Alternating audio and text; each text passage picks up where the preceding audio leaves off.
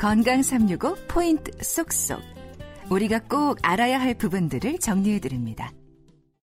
건강 365 박광식의 건강 이야기 듣고 계시는데요. KBS 홈페이지와 유튜브 또 KBS 콩 그리고 팟캐스트로 서비스가 됩니다.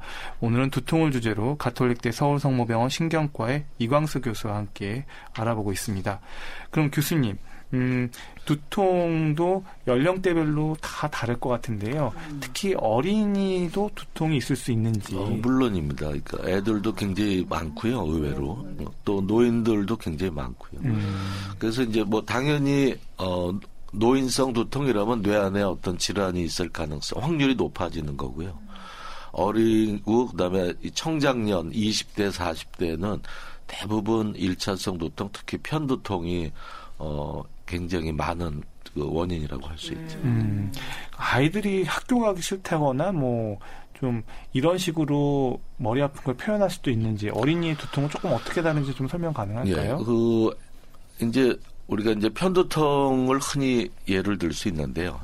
어, 우리가 이제 성인들, 어른들은 편두통이 한쪽 주로 아파요. 관자놀이가 뭐 튀어요. 눈이 빠질 듯이 아파요. 음. 표현한다면 애들은 양쪽에 띵해요. 음. 그다음에 시간도 어 우리 젊은 사람들은 한 뭐 반나절 아파요, 하루 아파요 이렇게 표현한다면 애들은 뭐 한두 시간 아. 어 시간이 좀 짧고 네. 또 강도도 어이 성인들에 비해서는 조금 낮은 듯하지만 아픈 양상은 괴로운 건 마찬가지이기 때문에 음.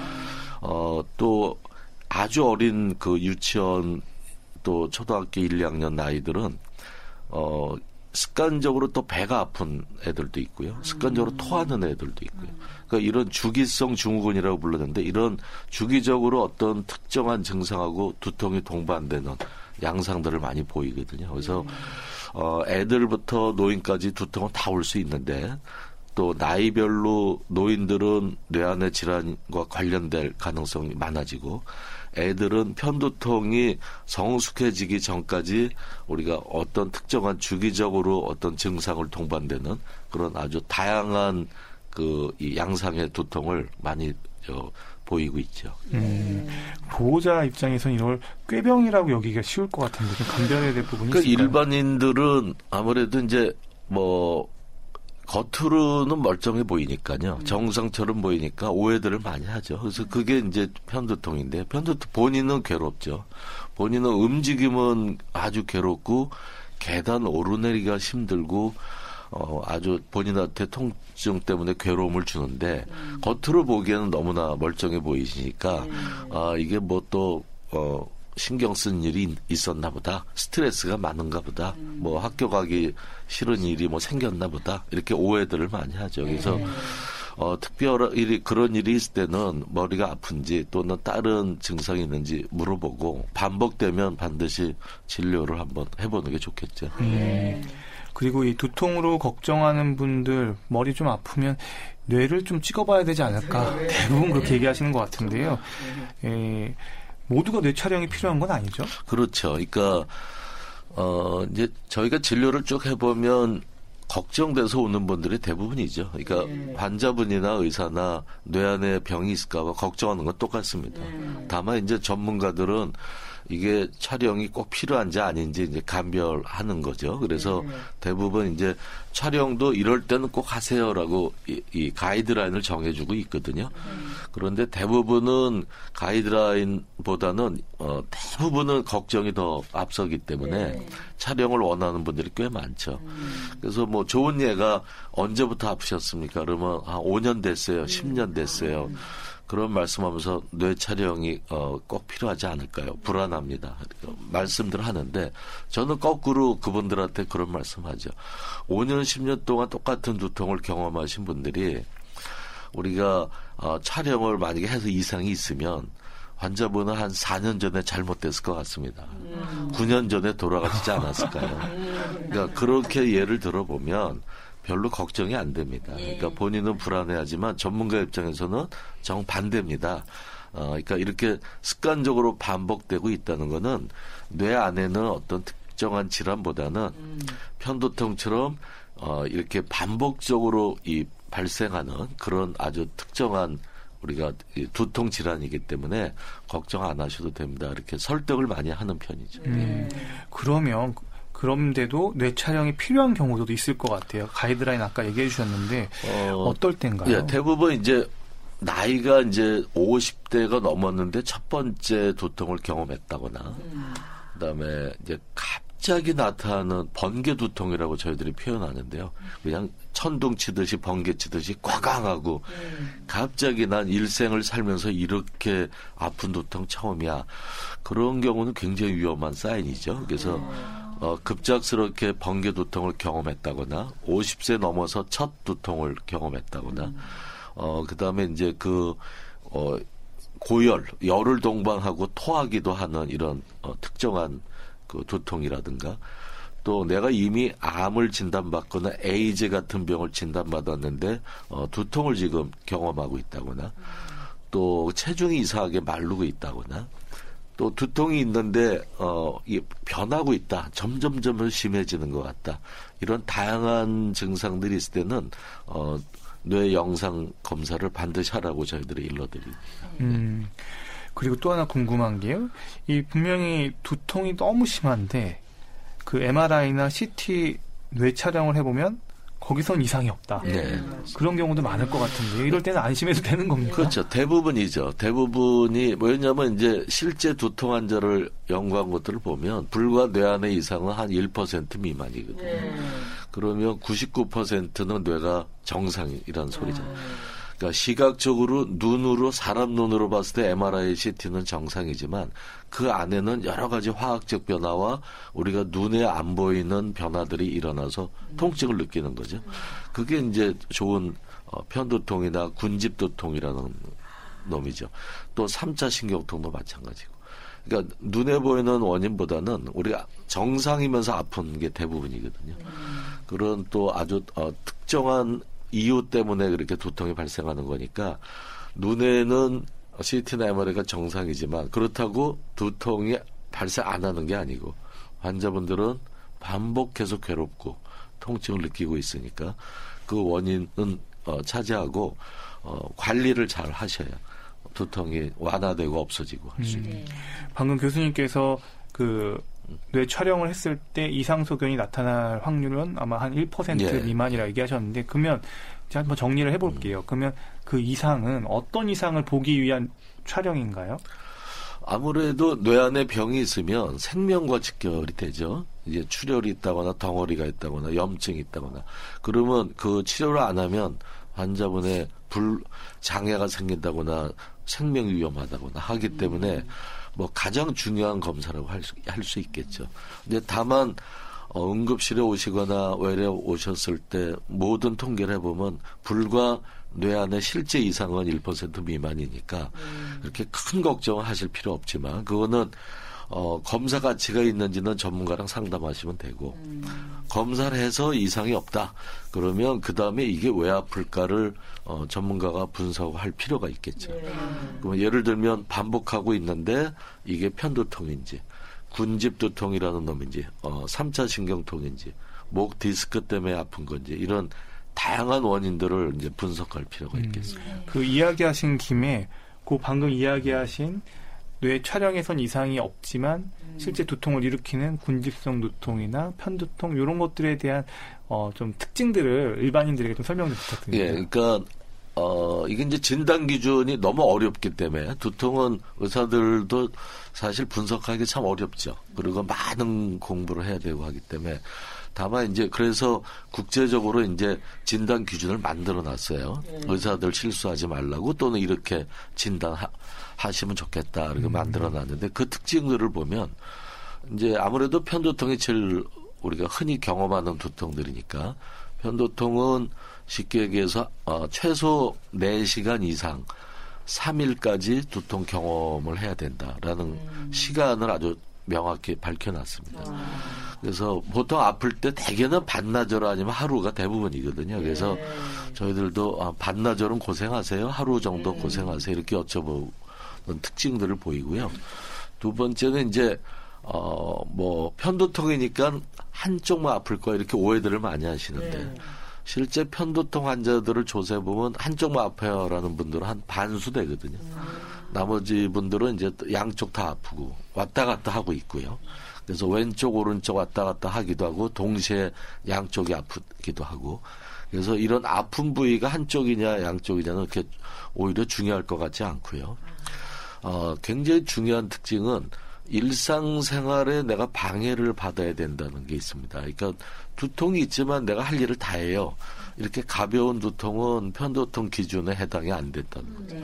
편도통은 일단 학교를 못 가요. 내 직장을 어. 못 나가요. 어, 어 가정주부가 내 일을 못 하겠어요. 어, 식사 준비를 못 하겠고 애를 돌보지 못 하겠고 음. 방 안에 들어가서 아프니까 괴로우니까 누워야 되고 또이빛 예민 소리 예민 이런 것 때문에 아프시면 방에 들어가셔서 커튼 치고 어, 소리 차단하고 어, 아무도 못 들어오게 문 잠그고 주무시고 음. 자고 나면 많이 좋아져요라는 네. 특징들을 보이고 또 거기다가 구역질이 나는 흔히 동반이 돼요. 토하기도 해요. 음. 이런 위장 질환 이런 것들이 어우러지는 아주 복합적인 두통입니다. 그래서 편두통은 전신 질환의 두통이다 이렇게까지 표현할 정도로 단순히 머리 아픈 게 아니고 정말 환자분들은 괴롭죠. 그래서 네. 그런 진단 기준이 중요할 것 같고요. 군집 두통은 편두통에 비해서는 어 한쪽을 주로 호소하는 아주 특이한 두통이죠. 거기다가 예전에는 이제 자살 두통이라고 어 외국에선 표현할 정도로 너무 환자분이 괴로우니까 자기 머리를 벽에다 이렇게 찢는 거죠. 어. 너무 괴로우니까. 거기다가 송곳으로 어 눈을 누군가 찔른다고 한번 생각을 해보세요. 어. 그런 눈을 어, 뭔가 송곳을 찔르는 듯한 통증을 느끼고 거기다가 이제 아플 때 보니까 한쪽 눈이 빨갛게 충혈되면서 눈도 약간 작아지는 것 같고 분비물이 한쪽 눈하고 코에서만 눈물 콧물을 같이 흘리고 있고 그렇게 괴로운 두통이 어, 한 두시간세시간 있다 또 없어지는 거죠. 그러다가 또 조금 있다 반복되고 그래서 이제 환자분들 입장에서 그런 두통을 경험하면 어, 너무 끔찍하고 뇌 안에 이건 뭔가 분명히 있을 거야. 어, 이렇게 오해들을 많이 하게 돼요. 네. 아, 참 두통도 아, 완전 또 다른 색인 것 같은데요. 그러면 이제 환자분들이 이제 두통이 있을 때 많이 약들을 본인이 이제 임의로 어, 이제 구해다 드신단 말이죠. 그래서 두통약도 종류가 여러 개가 있는지도 네. 궁금하고 아니면 두통약 우리가 흔히 아는 뭐 아세트아미노펜 뭐 네. 딱 요거 하나만 있는 건지도 네. 궁금하고 네. 좀 어떻습니까? 약에 대한 좀 설명 좀 약은 뭐 부탁드립니다. 뭐 다양하죠. 굉장히 다양하고 우리가 이제 약국에 방문해서 직접 사실 수 있는 약들도 너무 흔하게 많고요. 근데 네. 그런 약들은 일반 진통 소염제다 카페인이라는 어, 성분이 하나 첨가된 거거든요. 아. 그래서 편도통이 커피랑 관련이 있는 이유가 커피 속에 카페인이 네. 어, 진통 효과를 줄 수 있거든요. 그래서 어, 일부분의 환자분들은 난 커피 마시면 두통 좋아져요라는 아. 분들도 있고 또 만성 편도통이 되면 의사들이 커피를 자제시키고 못 먹게 교육도 하고 하는데 그 네. 이유는 나는 약을 먹지 않고 커피만 마셨을 뿐인데 네. 이놈이 어, 편도통을 만성으로 악화시키는 요인을 하는 거거든요. 어, 그래서 아주 카페인이라는 게 두통하고는 아주 밀접한 관련이 있는 거고요. 또 특이한 이제 특수약 중에는 편두통에만 잘 듣는 또 군집 두통에만 잘 듣는 그런 약들이 있어요. 그 대표적인 게 어, 항뇌전증 약들이죠. 옛날에는 경련제로 썼던 약들을 최근에 이제 어, 두통에 이용해서 효과를 많이 보고 있고요. 또 항우울제들이죠. 우울증 환자가 먹던 약을 편두통, 군집두통을 이용해서 효과들을 많이 보고 있습니다. 그래서 약은 굉장히 다양한데 어떤 약을 사용할 건지는 어, 전문가랑 상담하는 게 좋겠고요.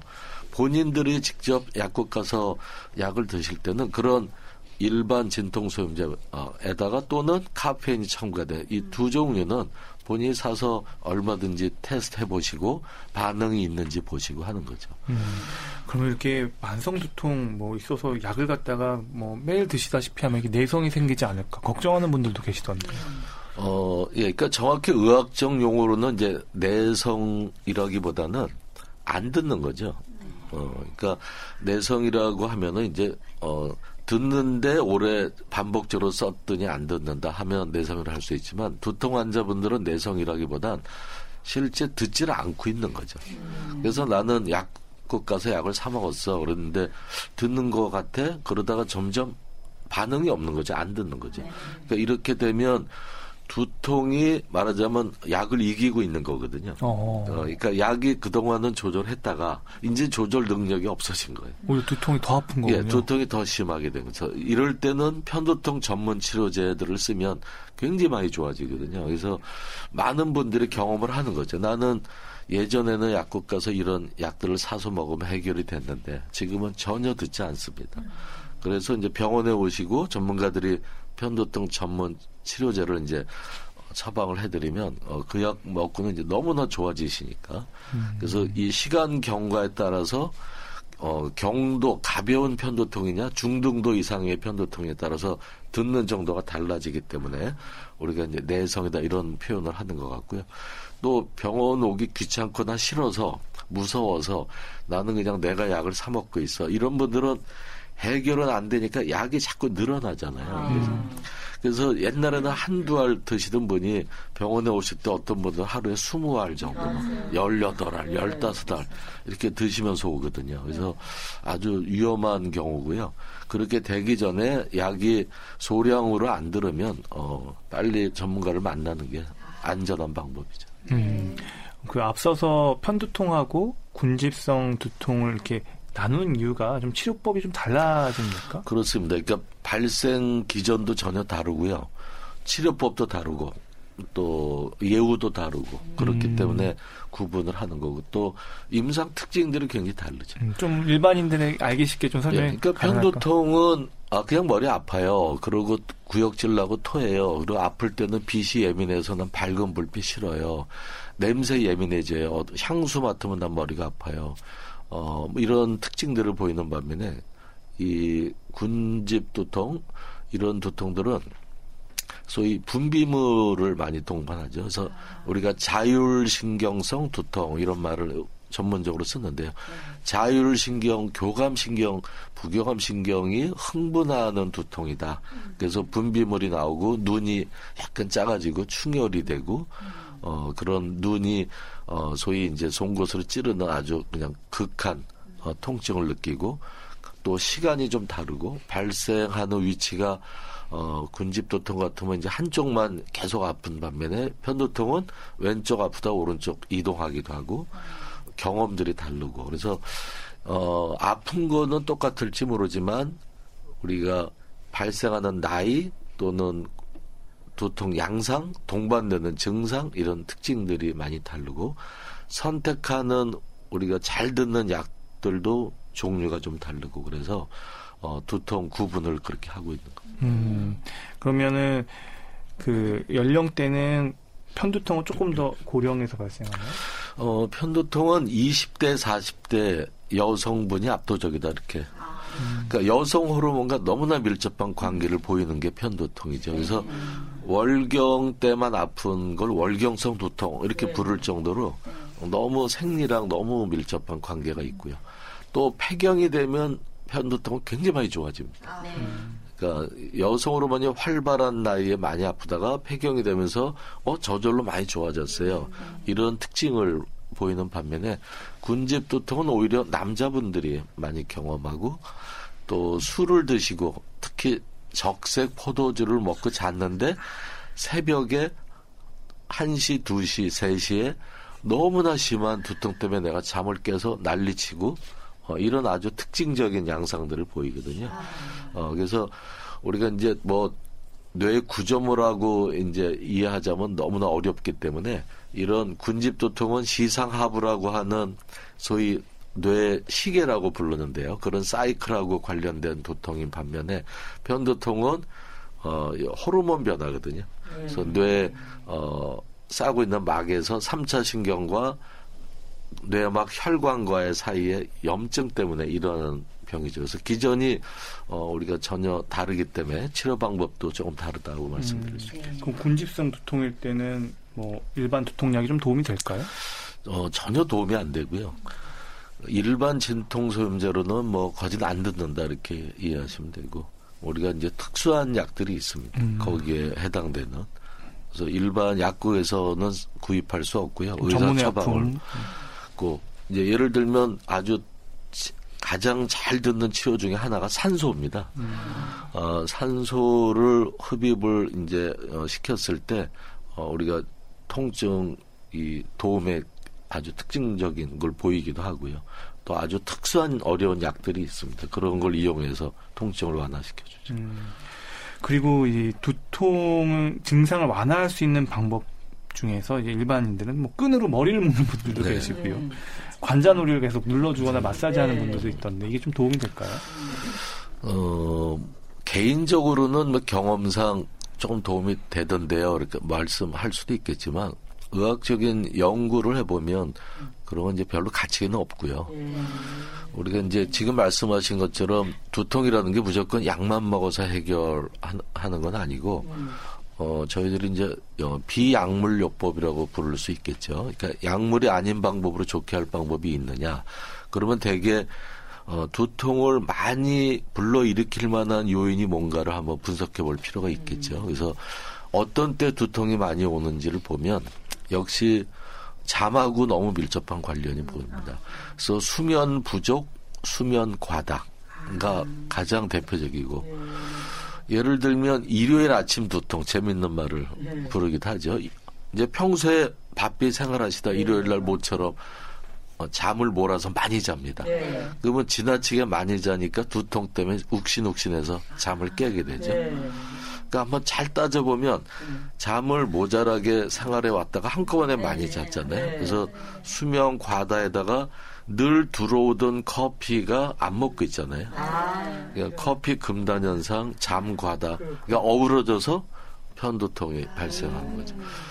그래서 수면이 너무나 중요하고요, 유발료에는. 두 번째가 이제 스트레스죠. 그래서 제가 늘 방송에서 재밌는 말로 한국 여성분들은 어, 시댁 가기 전에 많이 아파요. 그런 말씀 드려요. 감정적으로 이미 이제 스트레스를 받고 있으면 시작된다는 거죠. 네. 이제 그런 게 좋은 스트레스 예, 예가 될 것 같고요. 그 다음에 이제, 어, 식사 습관하고 관련이 있습니다. 그래서 만약에 이 불규칙한 식사를 하거나 어, 식사가 들어올 시간이 넘겨서 어, 공복 상태가 되면 두통이 많이 오게 돼 있거든요. 그래서 저희들이 그런 아주 특징적인 몇 가지를 갖고 여쭤봅니다. 수면 하루 몇 시간 제대로 주무십니까? 스트레스는 없습니까? 뭐 직장 문제, 가족 문제, 스트레스가 없습니까? 세 번째는 식사를 어떻게 하는 편입니까? 그 세 가지 대표적으로 물어봐서 이걸 교정을 먼저 하라고 어, 교육을 해드립니다. 그러면 이게 잘 현대인들은 잘 바빠서 젊은 분들은 바빠서 잘 안 되고 또 무슨 핸드폰 하루 종일 어, 보고 있고 직장 컴퓨터 보고 있고 또 밤 늦도록 TV를 보고 있고 잘 안 돼요. 그래서 어, 이또 하나 권유드리는 사항은 이제 운동을 권유시킵니다. 어. 그래서 운동을 통해서 이런 스트레스와 식사 습관과 수면과 질 좋은 수면으로 바꿔주려고. 그래서 실제 해보면 아주 굉장히 많이 좋아집니다. 그러니까 운동을 통해서 그런 몇 가지 유발 인자만 교정을 해도 편도통 발생률이 많이 좋아지거든요. 그러면 거기다가 어, 습관을 바꿨고 거기다가 적절히 이분한테 필요한 예방 약물 요법이라든가 꼭 아플 때만 약 먹는 습관 이런 거를 교정해 주면 환자분들은 너무 만족도가 올라가고 좋아지고 행복해하고 이런 분들을 어, 직접 경험하고 있습니다. 그러니까 본인이 이게, 두통을 발생하는 원인들을 잘 살펴볼 필요가 있겠네요. 그렇습니다. 예. 건강365 박광식의 건강 이야기 오늘은 두통에 대해서 알아봅니다.